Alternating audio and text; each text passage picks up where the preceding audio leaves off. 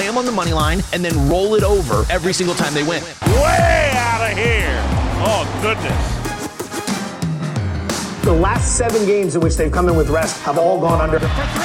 Got it! Two and a half seconds to go. Plus 115, the price I paid for this. Yeah, I like it. Makes the catch at the 10, and he's in for a touchdown. This is Behind the Bets, the podcast. Welcome into the latest Behind the Bets podcast. We are taping this on Friday, May 21st. We have 15 of the 16 playoff teams already in, but we have one more play-in game tonight. I do like the Warriors, by the way, minus four, four and a half is where the market is right now. I gave it out as a best bet at three and a half on Thursday night's daily wager. But up next, we're talking about the postseason with Tim Bontemps. You may remember he was here on the podcast discussing postseason awards. He did the straw poll.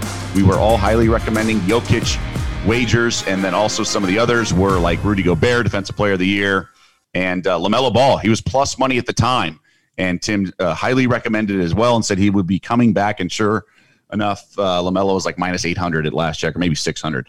But Tim's got a lot of good insight. Talks to some people around the league, really wide open. Uh, there's been great historical nuggets in terms of the postseason and what exactly kind of where we see just in terms of how wide open it is. The one seeds in each conference have lofty odds, something we have not seen ever in ESPN's database, which is three decades, three plus decades. So there's a lot of intriguing potential series and paths to a title, and with all this uncertainty surrounding injury. So Tim's going to help me break it down. I have a handful of plays throughout the pod, whether there be series prices or some minus two and a half games and things like that, and then even a game one I like this weekend as well. So fun convo. Sit back, enjoy. Thanks to Tim for joining me. It should be uh, really fun to unpack what should be an exciting postseason. Money won is twice as sweet as money earned. Time now to welcome in a gentleman you have heard here on the Behind the Bets podcast, talking about postseason awards betting, and obviously gave us a lot of great insight. But let's turn the page and look into the NBA postseason as we welcome in Tim Bontemps. Tim, how are you, bud? Doug, doing really well, man. How are you? Good, good. Thanks. I appreciated uh, all your insight and your uh, astute uh, advice for everyone listening. The last time we got on the pod, pretty much everything's come to fruition. We'll see what happens with the six man of the year and coach of the year. But other than that, everything looks pretty good if the betting market is any indication. But I want to talk postseason. And obviously, you are a man that's well connected in the NBA. You are at games. I've called you during games, and you've been gracious enough to take phone calls and things like that. So uh, I think it's best for our listeners to kind of glean the wisdom and not just myself. And we're just going to rip through a lot of these series and go through um, some of them as we, as some of the people can kind of, again, glean some wisdom and maybe apply what they like. And, you know, we're just going to talk a little betting and a little uh, hoops right now. How does that sound? Sounds awesome, buddy. Let's do it. All right, cool. Let's. I want to start with. Uh, I want to bounce around, not just go Western Conference first, Eastern Conference. I want to go to the kind of the more intriguing matchups. I want to start with Hawks Knicks. This New York team has been kind of dismissed, if you will, all season. They are the best against the spread all year, and historically great. They're almost like the best all time, or second best all time, I should say. But the Hawks team is so different than the one that we saw maybe like the first half of the season. They had a bunch of injuries. People are healthy now. Their shooters are all healthy. And I think Trae Young is playing more within himself and, and not forcing too many shots. And that's just made them that much better of a team. How do you see this series playing out? Yeah, I mean, look, part of the reason that Trae was forcing things a little bit early in the year is that the Hawks had a billion injuries, right? Boy, uh, Bogdan Bogdanovich missed basically the entire first half of the season. Not coincidentally, he's come back in the lineup and they've looked much better. Uh, you know, they had uh, DeAndre Hunter has missed a large chunk of the season. He has been, he has taken a really big step forward for them this year, and I think is a really critical piece going into this series. If his knee is okay, trying to match up with Julius Randle, who had a lot of success against uh, the Hawks during the regular season, and the Hawks don't really have another guy that makes sense to guard him. Um, so a, a healthy Hawks team is a team that I thought had a chance to be in the four or five matchup in at the start of the season. I thought they were really deep, thought they were talented, thought they had a chance to be a really good offense, and I really like the fit of Clint Capela. And he's frankly been even better than I could have imagined in the best case scenario for the Hawks. So um, I do like them to beat the Knicks. I think they're a more talented team. Obviously, the Knicks having home court uh, is certainly going to help them, and they're going to play really hard on defense, which does tend to carry over in the playoffs. And as we've seen, even in these play-in tournament games, right, that has carried over into the playoffs. Where if you can guard, you are going to give yourself a chance to win. So I think it will be a long series. I certainly won't be surprised if the Knicks win, but I do like Atlanta um, behind Trae Young and, and behind their overall depth of talent, I think being a little better um, to edge out what should be, in my opinion, one of the more entertaining series of the first round. Yeah, it's a fascinating matchup of styles. I had this theory about the Spurs, and I wonder if it applies to the Knicks this particular season. I always said San Antonio's kind of edge was more pronounced in the regular season. Popovich wouldn't stand for kind of rollover games. He'd call timeouts quickly and demand the best, the bench. You just kind of knew what you were going to get and maximum effort yep. all the time with the Spurs. Yep. And we got yep. that with the Knicks, right? Like that was some of their edge that they just handled teams that kind of maybe were on long road trips or whatever. And, and they're good. Obviously, Randle is great. He's going to be all NBA. But I just wonder once other teams sort of play to a similar effort and intensity that yep. the Knicks won't be as good. I'm just curious. It's kind of like a working theory. I, I think it's a I think it's a good theory. And and look, part of the reason that those Spurs teams were so successful for such a long time was they were good no matter who was on the court, right? To your point. Like they would go 9, 10, 11 guys deep and they could sit a couple of their star players and during the regular season, their system would pick them up a lot of wins, right? And to your point, when you get in the playoffs and you tighten that rotation down a little bit, um, your depth becomes less of a uh, a benefit to you.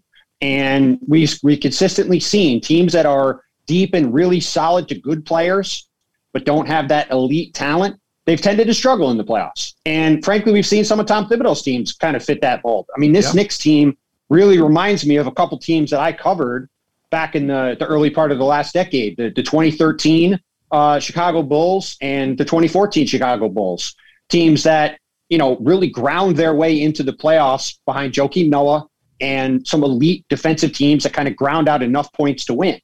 And, you know, this team is basically Julius Randle and RJ Barrett and a lot of guys playing really hard on defense and grinding out wins, right? And they've, I, I think to your point, Thibs has maximized this roster and they've done a phenomenal job. Um, but if you just go guy for guy in the series, I think Atlanta is the more talented team.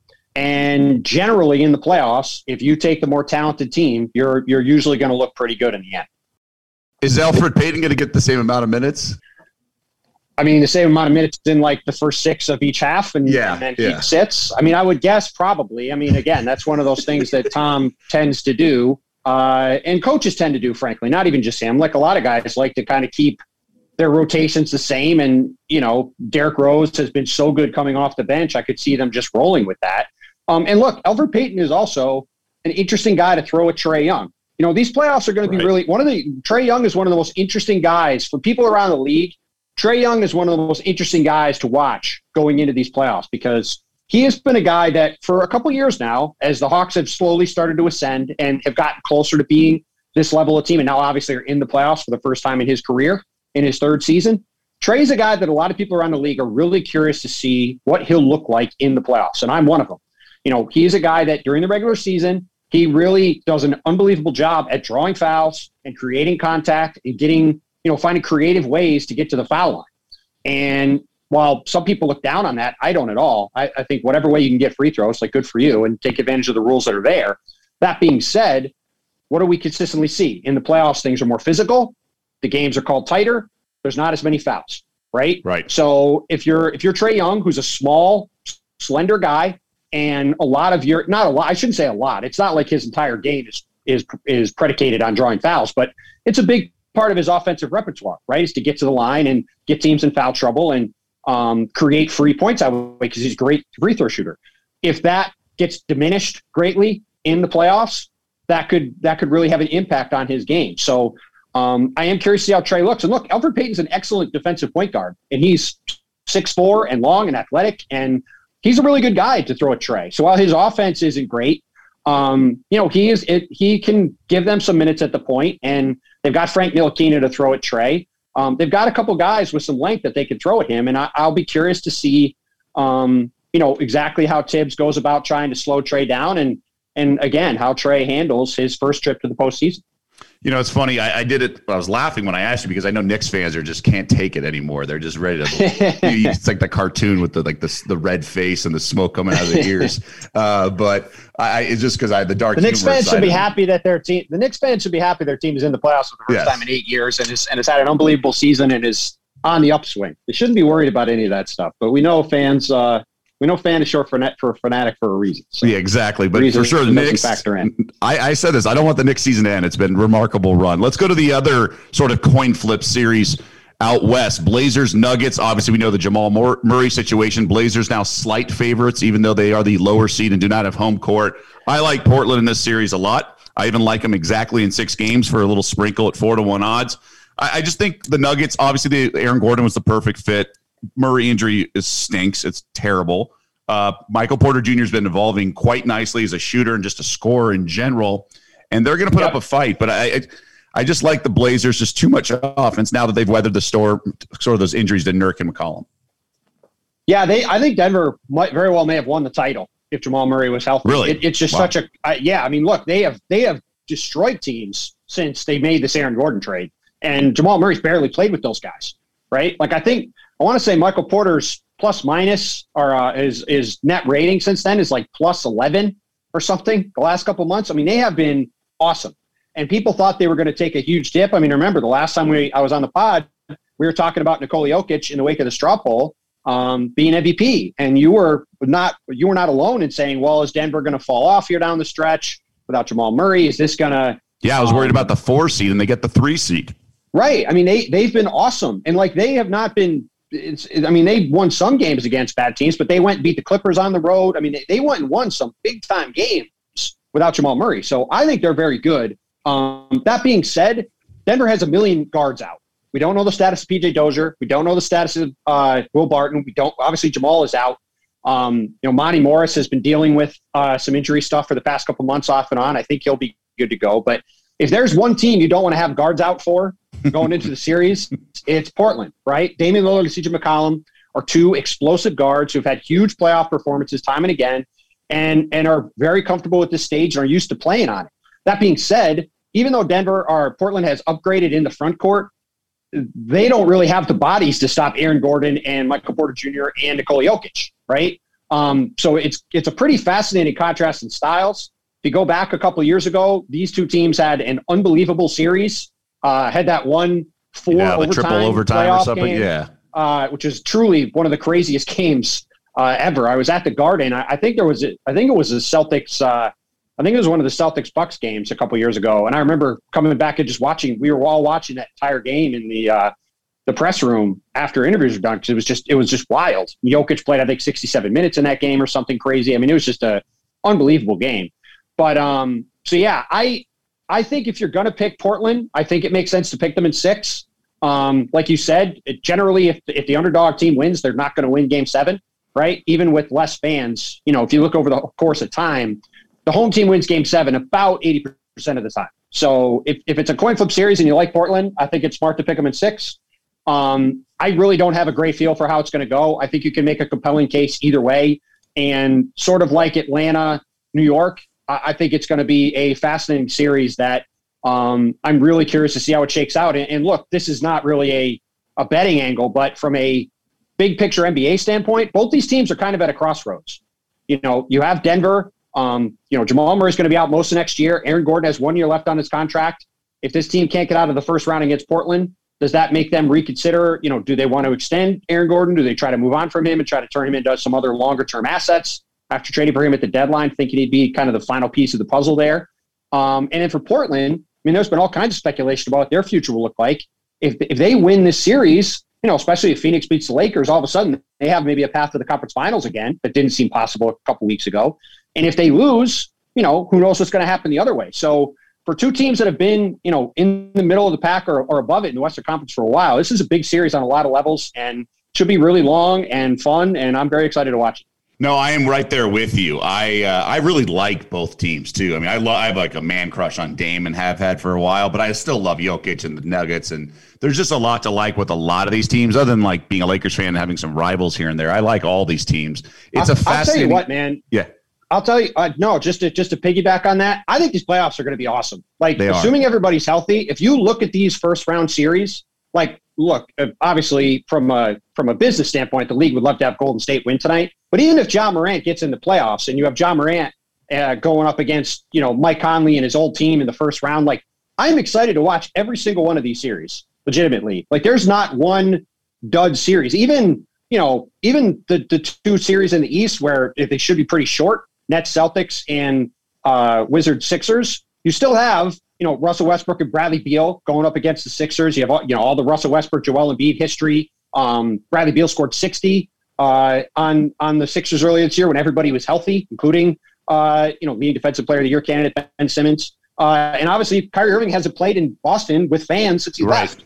So, like, there, that whole element of this is going to be really interesting too. So I, I, think this first round has got a chance to have a bunch of really interesting, compelling series. I, I'm really, really excited for it. I think it's going to be really good. No, I'm right there with you. And I think so much of the compelling component is just how wide open the Western Conference is because of injuries, right? Yes. So you have the Lakers yes. that opened minus $3, is bet down to minus 150 now. They're the first seven seed or even eight seed to be favored in the first round in our database, which is 30 plus oh, that's, years. That's interesting. I don't mean to cut you off, but that so so a lot of money has come in on Phoenix. That's Early, just when did they open three dollars. It's weird because so as you know, and some of our listeners know, is that all the like the futures book is liability, right? So like the yes. Nets took a lot of money; they're the favorites. The Lakers are two to one favorites to win the West, even though they're the seventh seed and we're in the play-in. But because of so much money had come in since you know they won the title last year, they've just had a bunch of money. So the books have no need to move the market because it's a one-way betting market, right? You can only bet the yes. Lakers to win the title. Now, Circa out here and some other books do have the yes nos, but for the most part, it's a one-way betting market. But when you get so they they incorporate liability into the series price, and so the Lakers opened minus three dollars because part of the liability. It's hard to have a minus 150 first round favorite in a series when they're two dollars plus two dollars to, win. yes. win the West, right? They to win yes. three series. It like doesn't make sense from a math standpoint, and even the Nets are skewed a little bit as well because of all the liability. Uh, but at least they're minus thirteen hundred or whatever in the first round. So that's what's funny about the Lakers is that they're the seven seed. They're only slight favorites in the first round, eh, but they're two to one to win the West, which is two more series, and obviously they're going to be figure you would think underdogs at least in the conference finals if they get there if they play the Clippers or whatever. So yes, it is just kind of funny, but yeah, I mean based on the plan, like and LeBron, I mean, look, it's open with LeBron and AD injuries. Obviously, the Jazz are a little banged up, but it's opened up for them. We'll see about the Suns as well, and we know about yep. Jamal Murray. But how do you see this Lakers Sun? I like the Suns a lot on Sunday's game one. Like I like minus three. LeBron historically has always kind of come out slow, almost like a boxer taking some punches in the first few rounds. Last year they lost game one in both Denver and Houston's series. Excuse me, not Denver. Yep. Excuse me, Portland and Houston yep. series. Their first two series. Uh, so I just like the minus three. I think Chris Paul is going to be in like game seven mode from the start, and I just like the Suns, and we'll see what the Lakers do off that. But I, LeBron looks like he's uh, he's almost on one leg kind of thing, even though he did do a trip post a triple double. Well, listen, that's the that's the story of the entire playoffs, maybe right? What version of LeBron James is able to show up, uh, especially for this first round series? You know, if the Lakers can continue to win and LeBron can get healthier as it goes along, it's it's weird. You, I think I like their chances better if they continue to get out of series. Right. Um, but I, I, I coming out of that game Wednesday night, I would be concerned if I was a Laker fan. I mean, LeBron did not look very good. To your point, yes, he made all the plays down the stretch. And, and look, the, the Warriors. But, but that being said, the Warriors threw that game away. They were up double digits in the third quarter and just had a bunch of mindless, careless turnovers and allowed the Lakers back into the game and gave them a chance to pull it out at the end. And if you give LeBron a chance, especially when you have them down, more often than not, we've seen over the course of his, you know, incredible career, he's going to take advantage of it. And he did it in that game.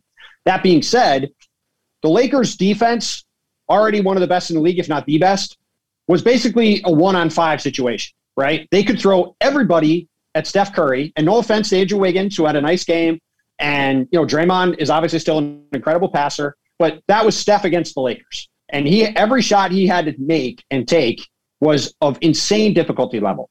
And it's going to be a hell of a lot harder to guard the Suns, right? You've got Chris Paul, you've got Devin Booker, DeAndre Ayton is a factor offensively in particular for them. Mikal Bridges is a really good shooter. Jae Crowder is a guy who's a veteran playoff guy.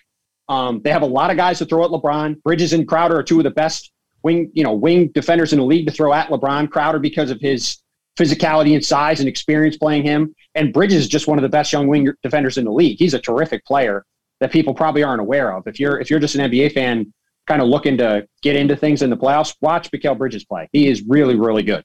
Um, but but yeah, this Suns team is really good. And if the Lakers play like they did against, uh, you know, a Warriors team that's played a lot better lately, but is still clearly not the same caliber team that it's been in the past, especially with Kent Bazemore in the lineup in place of, of uh, Klay Thompson. You know, it was pretty notable the number of mistakes he made in that game, the other wide open shots he missed.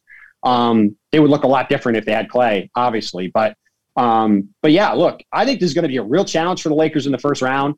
And if they if LeBron doesn't physically look better than he did in that game, it, I think it's going to be really tough for them. And, and, you know, but that's the thing; it's impossible to know uh, what version of LeBron shows up. And I think you know it was especially big, I think, for the Lakers to win that game because it gets three extra days off, and, and even more than the opponent.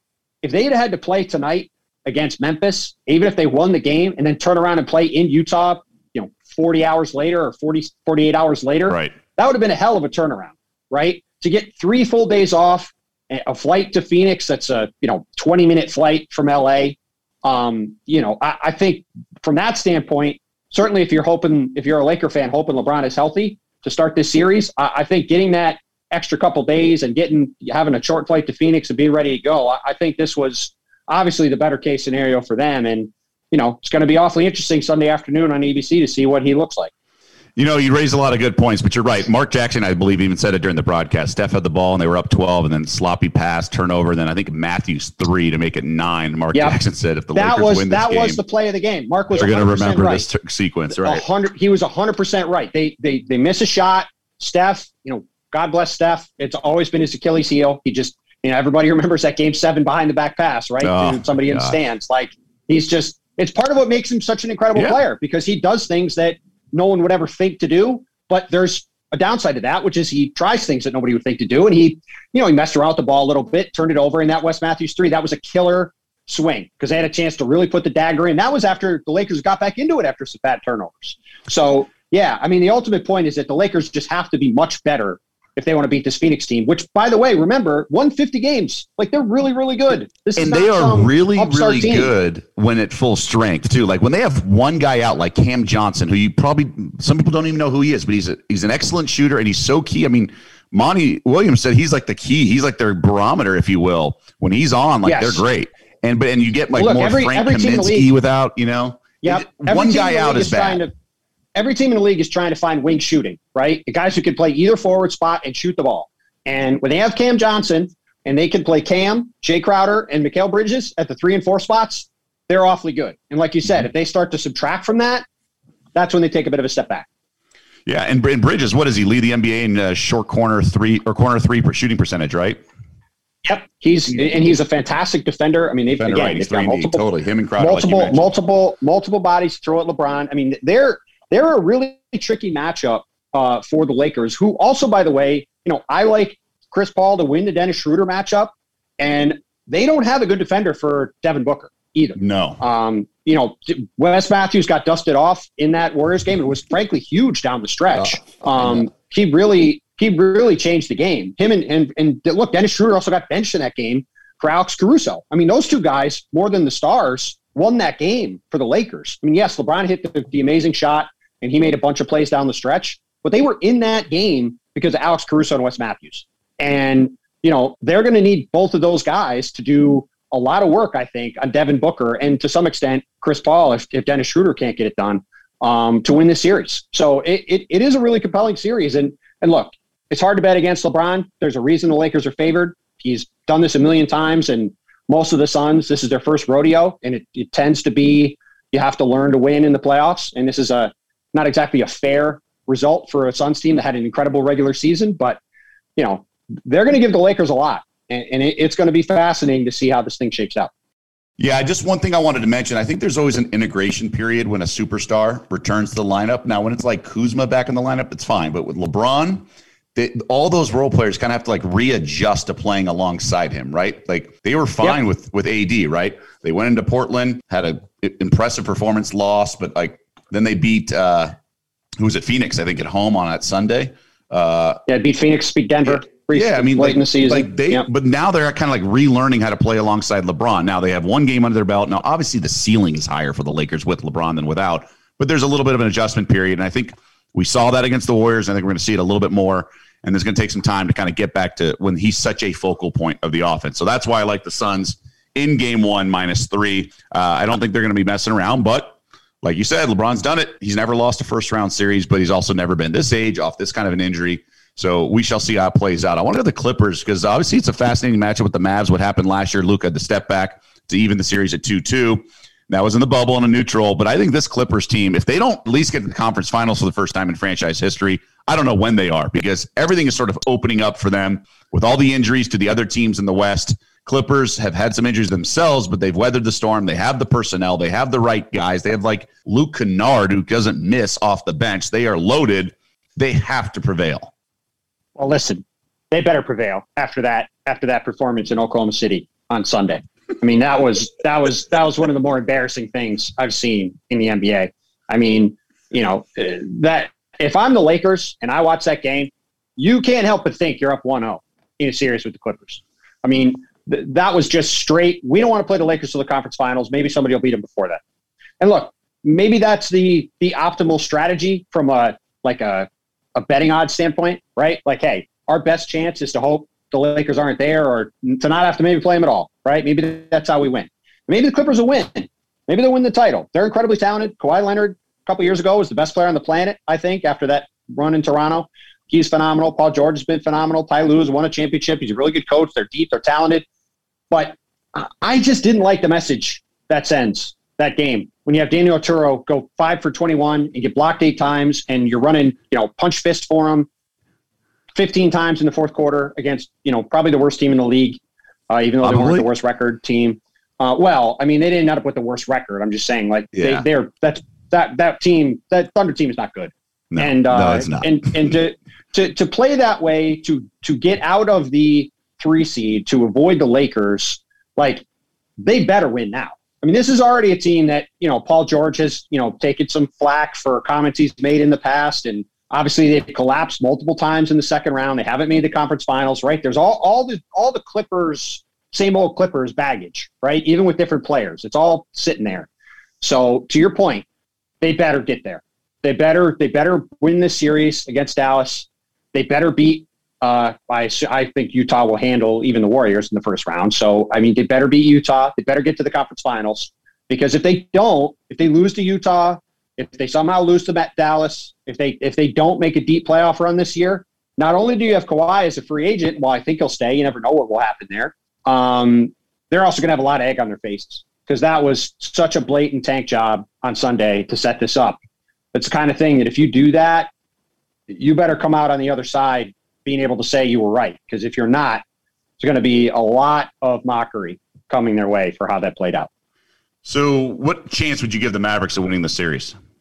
Not much, frankly. Um, you know, obviously, looking at that shot last year, and, and Kristaps maybe uh, doesn't get ejected in game one. It's a different series, but I think this Clippers team is markedly better than them. And especially too. if Serge Ibaka's back is okay, I think they're a better team than last year you know, I, I, think Kawhi and PG have been better this year than last year. I think Serge is much better than Montrezl Harrell. I think some of the issues that that team had last year in terms of being wedded to some of the old guard and some of the the uh, lack of flexibility they had um, from a from a uh, rotational standpoint are gone, which I think will help them.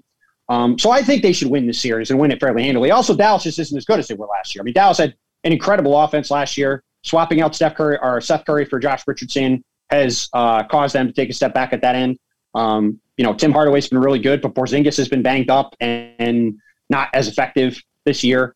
Um, you know, so uh, put all that stuff together, and I, I don't think Dallas is going to get swept, but I, I also don't think it'd be a great sign for the Clippers' chances of winning a title this year if this is a really long competitive series, given you know the the level of the two teams this season. Yeah, I really like Dallas and all the complementary pieces. I just don't think there's enough firepower alongside Luka to get there with this Clippers. I really like this Clippers team. Obviously, they shot the lights out during the regular season. Minus 420 feels about the right price, but yeah. I think you could almost, I would probably lay the one and a half games and say the Clippers have to win in four, five, or six. I, I think it's going to be, that's the best way to go about these things. I think when you have these big favorites. Now, switching to the Eastern Conference, I actually did lay the twelve dollars with the Nets. I just think this line should be like minus three thousand. I don't think the Celtics have a chance, especially with no would, Brown. I would, I would agree with that. I, I'd be, I'd be stunned. I'd be stunned if this series is is competitive and long. yeah, I mean, so you can lay barring, two and a half barring games. injury, barring Right, right. injury. But even so, like Harden in like you know Rockets mode, if he's if he's just, if he's the only one of the big three, like he's amazing. So uh, look, I laid two and a half well, games. look, I mean, you say that, you do say that, but but I have seen James Harden have some all time epic choke jobs in the playoffs in person. correct. like uh, like Game Six in 2017, the single strangest game I've ever covered uh, in the in Western Conference semis, when everybody in the building, including the Spurs, were convinced the Rockets were going to win and send the series back to San Antonio for Game Seven. When Kawhi Leonard first hurt his ankle before the you know infamous uh, Zaza Pachulia play in Game One of the West Finals, um, he didn't play in Game Six. Everybody sure the Rockets were going to win. They were down five billion after the first quarter and lost by ten billion. And I think James Harden had ten points, and they lost by forty-five in an elimination game at home. So, you know, we'll see if it if it has to be James Harden and Kyrie Irving, things could maybe get interesting uh, for the for the Nets. And look, again, it's hard. The only thing I feel confident about in these playoffs is that I'm not counting on the Nets being healthy. I want the Nets to be healthy because I don't want anyone to get hurt. Because, like I said before, I think these playoffs are going to be awesome.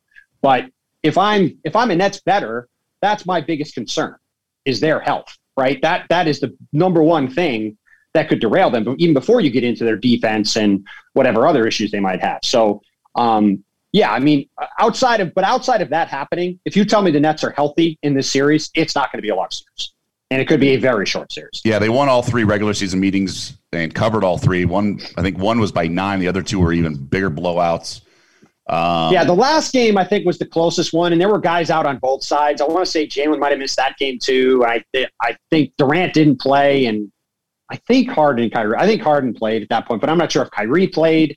Uh, but yeah, neither team has been at full strength in any of the games.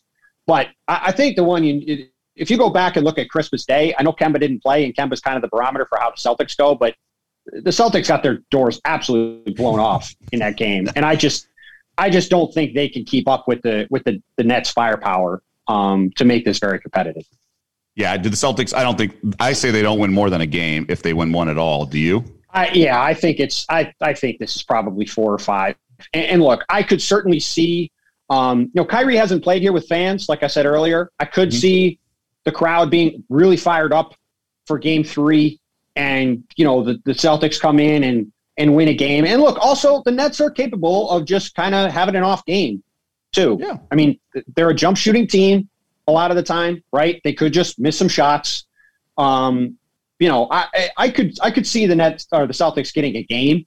I would be really surprised if it's more than that. I, I think something pretty crazy would have to happen for this to become a really competitive series. Again, just based off what we've seen from Boston all year, they're not of the same uh, talent level as as as Brooklyn, particularly like you said, without Jaylen Brown. I mean, he's been awesome for them this year, and that's a really big blow. Yeah, it's too bad because I really liked the addition of Fournier, but then Brown gets hurt. It's, it's too bad for Boston. Obviously, we'll see what they can muster, but they've been so inconsistent. It just comes down to this: the volume of possessions in a game, and you're going to have guys like the big three in Brooklyn or Shamet or, or or Harris shooting versus like Grant Williams getting a three or Marcus Smart getting a three. Just like over Yeah. the course of a four quarters, like it's going to win out. That the Nets are just going to be too much, and I, I agree. I, I like I said, I laid the twelve dollars, but I also took minus two and a half games, minus one twenty. So Yeah. On this, and the Celtics too. Like to your point at the very beginning about the Knicks, the Celtics are sort of the inverse of that. And and if they did have Jaylen Brown and they could basically just play their top seven guys, like you could make an argument they have a chance to be much better in the playoffs because Yeah, their top six or seven guys are really good. Um, but again, like it's a pretty important thing when you say, well, one of their top six or seven guys is not available. Um, all of a sudden, you know, even if you are just only playing, you know, Romeo Langford or Aaron Nesmith 15 minutes, you're still playing one of them 15 minutes as opposed to playing Jaylen Brown 40 minutes, right? I mean, that's just a, it's just a massive difference that, uh, again, if they were fully healthy, you could maybe convince me they could push this and make it interesting given the matchups they have. And they are at least somewhat equipped to guard the Nets better than most teams. Um, but yeah, I, I think without Jaylen, this, this should be pretty short.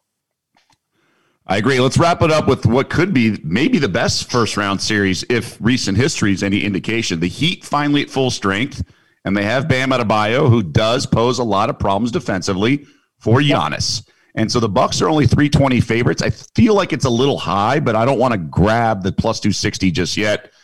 I'm fascinated by this matchup. I think Spoelstra is very underrated, even what happened taking the team to the finals again last year.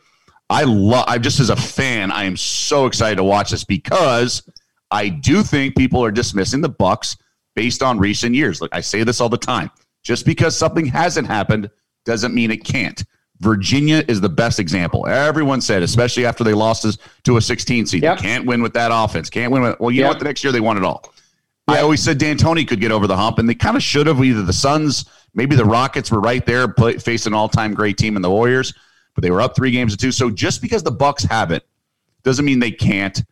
Obviously, they didn't get the one seed, so it doesn't play out perfectly. But let's not dismiss Milwaukee because of a guy who's no longer on the team. Like that's really what's happening. Bledsoe was a huge kind of inhibitor for them.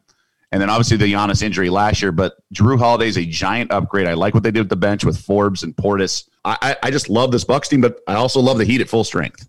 Yeah, I, I like Milwaukee to win this series, and, and, I agree with your your general point about Milwaukee heading into this series. I think that people are, I think that people are very focused on what happened in the past with them, and uh, it will not surprise me at all if the Bucks win the title this year. I think right. they're incredibly talented. And, and, I go back, I know James Harden didn't play. I go back to the game that the Nets and Bucks played a couple weeks ago on Sunday afternoon on our network when uh, Giannis got double teamed driving down a lane with 90 seconds to go. He kicks it out to the wing, and who catches it? Jrue Holiday. Jrue Holiday gets a wide open three. It's nothing but net. Eric Bledsoe would have airballed that shot. and he he was a absolute disaster. He's been in the in game. The he got benched in the playoffs. Well, he, he, listen, he he would have been in the game probably, but he would have he would have missed. I mean, he he just would have missed. He he was a disaster for them, particularly offensively down the stretch repeatedly in the playoffs. And I mean, Eric Bledsoe's a really good defensive player. He's had a nice career, but he's not Jrue Holiday. Jrue Holiday's mm-hmm. one of the best two way guards in the league, and that's a massive upgrade. And again, when you talk about teams being able to play at their highest level in the playoffs and having elite talent, Jrue Holiday, Khris Middleton, and Giannis is an elite trio of talent that could go up against any team in the league and hold its own. And look, I, I agree with you about Erik Spoelstra. I think he pro- he's either the best or one of the top three coaches in the league for me. Um, he's proven it time and again. They have a deep, versatile team. That being said, a lot of things went Miami's way in that series that I don't think are going to happen again. Gordon, Goran Dragic last year looked like Phoenix Goran Dragic again. He has not been nearly that player this year. Uh, Miami was one of several teams, including the Lakers, by the way, who took uh, great advantage of the shooting background in the bubble and shot the absolute lights out. Jae Crowder shot 9 billion percent against uh, Milwaukee. He really, I mean, I think he literally shot 60% or 55% from three in that series. Um, you know, Tyler Herro was playing like an all star, right? The support, Jimmy Butler might have been the best player in the playoffs last year, but those guys, those supporting guys were absolutely massive in that series. And I just think with Milwaukee having home court, with fans being in the building, with their team really locked in in a good place, I think being more talented this year, adding PJ Tucker and Jrue Holiday, again, going away from having the Spurs model with Mike Budenholzer, longtime Gregg Popovich assistant, of having 10 players saying, hey, we've got seven or eight really good players. We're going to do that instead in the playoffs. I think that will benefit them. Um, I just I think Milwaukee's the better team. And while I think Miami's really, really good, and I think they're one of the top four teams in the East, uh, better than Atlanta and New York, and I think will give Milwaukee trouble in the first round. I really like the fact that Milwaukee was not afraid of this matchup as a team that needs to exercise some demons. They could have basically done what the what the Clippers did and lost to Miami in Miami last Saturday and guaranteed they wouldn't play them. And they decided to just play it out and won the game and you know set themselves up with a tougher first round matchup. But I think again, for a team that needs to be in a different headspace going into the playoffs and needs to feel confident, I like that they took on the matchup. I think they're going to win the series, and I think they've got a chance to do a lot of damage in the playoffs. Well said. So you said you wouldn't be surprised if the Bucks win the title. If you just forget the odds for now, who would you pick? Who do you have coming out of each conference? I really don't know. I generally have a yeah. I don't blame you. I don't blame and, and I, I honestly don't. Like I'm not like our our buddy Windhorst who doesn't like to make predictions. I'm very happy to make predictions generally, but this year I really don't. Have a good feel for it. It might be the most wide open it's been in I don't know it's know. definitely the most wide open decades, I mean, know? even if even if say the Lakers go on to win the title this season, there's seven teams that can legitimately win the title, which in the NBA is not something we ever say. Generally, Right. it's two to three teams who really can win, and then there's you know a couple others that can maybe make the conference finals, or maybe if one conference is down, they squeak in the finals or whatever. But it's not you're not going to the playoffs thinking I can make a case that six or seven teams could win. But I think Milwaukee could win. I think Brooklyn could win. I think Philly could win. I think Phoenix, Utah, and both LA teams. All you can make a credible case. All seven of those teams can win the title. And and again, if, if Jamal Murray was healthy, it'd be eight. I mean, you have a team that loses in the first round in the West, who I think could win the title if he was healthy. So, I, I mean, look, I think I have sort of always liked Milwaukee all year. I have a lot of a lot of hesitation about Mike Budenholzer. I've criticized him a bunch in the past. I know, he's not too. been a very good. He's not been a very good playoff coach. But again, I just Jrue Holiday is such a massive upgrade on Eric Bledsoe, and getting PJ Tucker, who has looked good and gives them the ability to play small effectively in a way they have not been able to in the past. I think it gives them a real shot. Um, Philly obviously has a much easier road. I have questions about Philly's offense against Milwaukee and, and Brooklyn. Can they score enough to win those series, despite the fact that you know Joel Embiid might be the best player on the court um, in both of them? Uh, Brooklyn, obviously, who knows what their health is going to be? Who knows how good their defense is going to be? You know, the Nets are either going to completely break the mold and and and break all precedent before them and become the first team ever to win a title that didn't even bother to play defense, um, or that's going to catch up to them. I don't honestly know which way it's going to go. And again, like we've talked about this whole pod in the West, right? The, who knows what the Lakers are going to look like? They've been all over the place. Can the Clippers finally get over the hump? And then you've got Utah and Phoenix, who are both really good ensemble casts, but those teams generally don't win in the playoffs when you don't have that guaranteed top five or six guy on your team. So you can kind of poke holes in all seven of these teams, and you can make a strong case for all of them.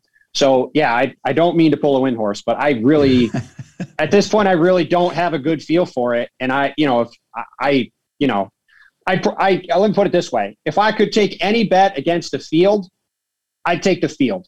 Like if it's Lakers or the field or Nets or the field in both conferences, I'll take the field, and I'll I'll take my chances. Right? Like I I don't, and it may be Lakers Nets, and the Lakers may win it. Like it could very well go chalk, like it generally does. But I think there's enough uncertainty that I would much rather have the longer, you know, the, the longer, greater chance of you know Yeah, it's better multiple to be the options than locking into the one. house. Yes, yes. No, I- a lot of so I in have- the NBA, it's not. To your point, Right. like a lot of years, it's not. You if generally, you know, you pick you if if you go in with the most talented team, more often than not, they're going to win, or it's you know one of a couple teams. But this, yeah, this year it's it's totally wide open, really is. Yeah, I bet the Sixers three to one to win the East. Obviously, having the one seed, you only have to play one of the Nets or Well, Bucks, and this and this not till the really broke. finals. Yeah, this really broke well for them, right? Not having to play Miami in the second round. You know, I mean, imagine Jimmy Butler against Philly in Philly in the second round. That would have been fascinating, right?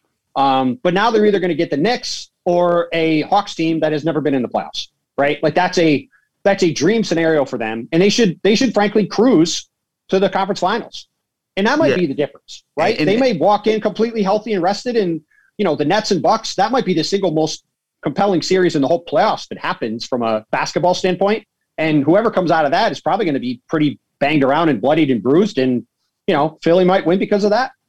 and they don't have to um, you know they're getting dismissed a little bit for past years i mean look it's a different regime right they, it's Yes. a different coaching staff i mean it's completely It's a lot different. like Milwaukee, right? Totally. It's sort of the same. It's sort of the same thing where people people are kind of putting past performance and and, and predicting it out to be uh, the future outcome. And if you go look, like you know, we didn't know everybody wasn't sure Golden State was going to win until they won.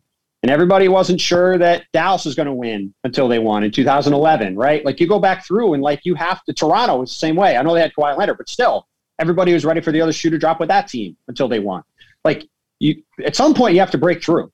And, you know, again, maybe Kevin Durant will lead the Nets to the title. Maybe LeBron James will lead the Lakers to the title, or maybe one of these other teams will see somebody break through. And, and, and, that's like this is not the normal course of events in the NBA. It's part of why I really am so excited because generally you go in the playoffs and it's going to be option A or option B or maybe option C if somebody gets hurt. And, and this year, it's the polar opposite of that.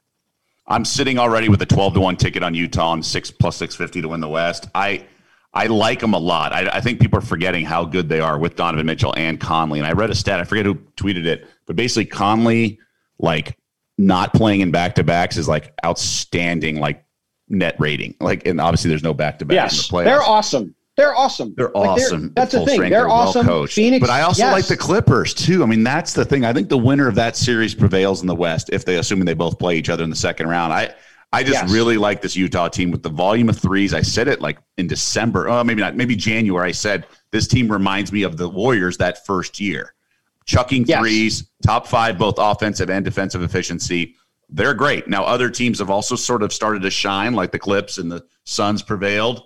But in a fairly wide open West with the injuries, I do like the one seed. But well, and, no well, and again, if you no, and, and look, if you if you like a team like that and they've got long odds, I'd much rather take a swing on a team like that with long odds than betting one of the really high favorites, right? Because right. if they're all about the same, you might as well take a swing on a team that could still win that gives you a much better chance at a, a big number at the end of the day, right?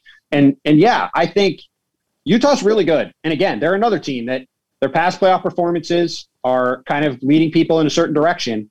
But the reason this team I think is much different is you go back to when they played Utah in the playoffs or they played Houston in the playoffs, and you go back over the past few years, and those were defense first teams that couldn't score enough in the playoffs.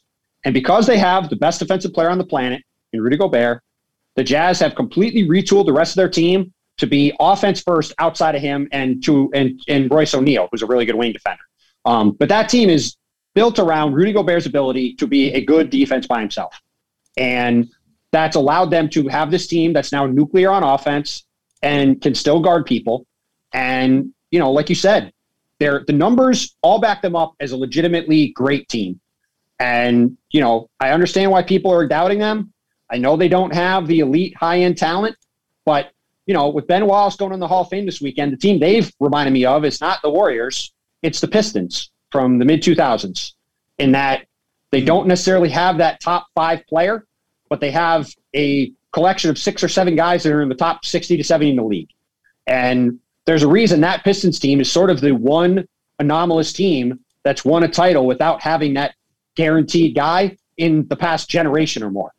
And I think Utah has a chance to um, to be that sort of a team. Because again, if you're not going to have a top five player or a borderline top five player, you better have five or six top 50 players.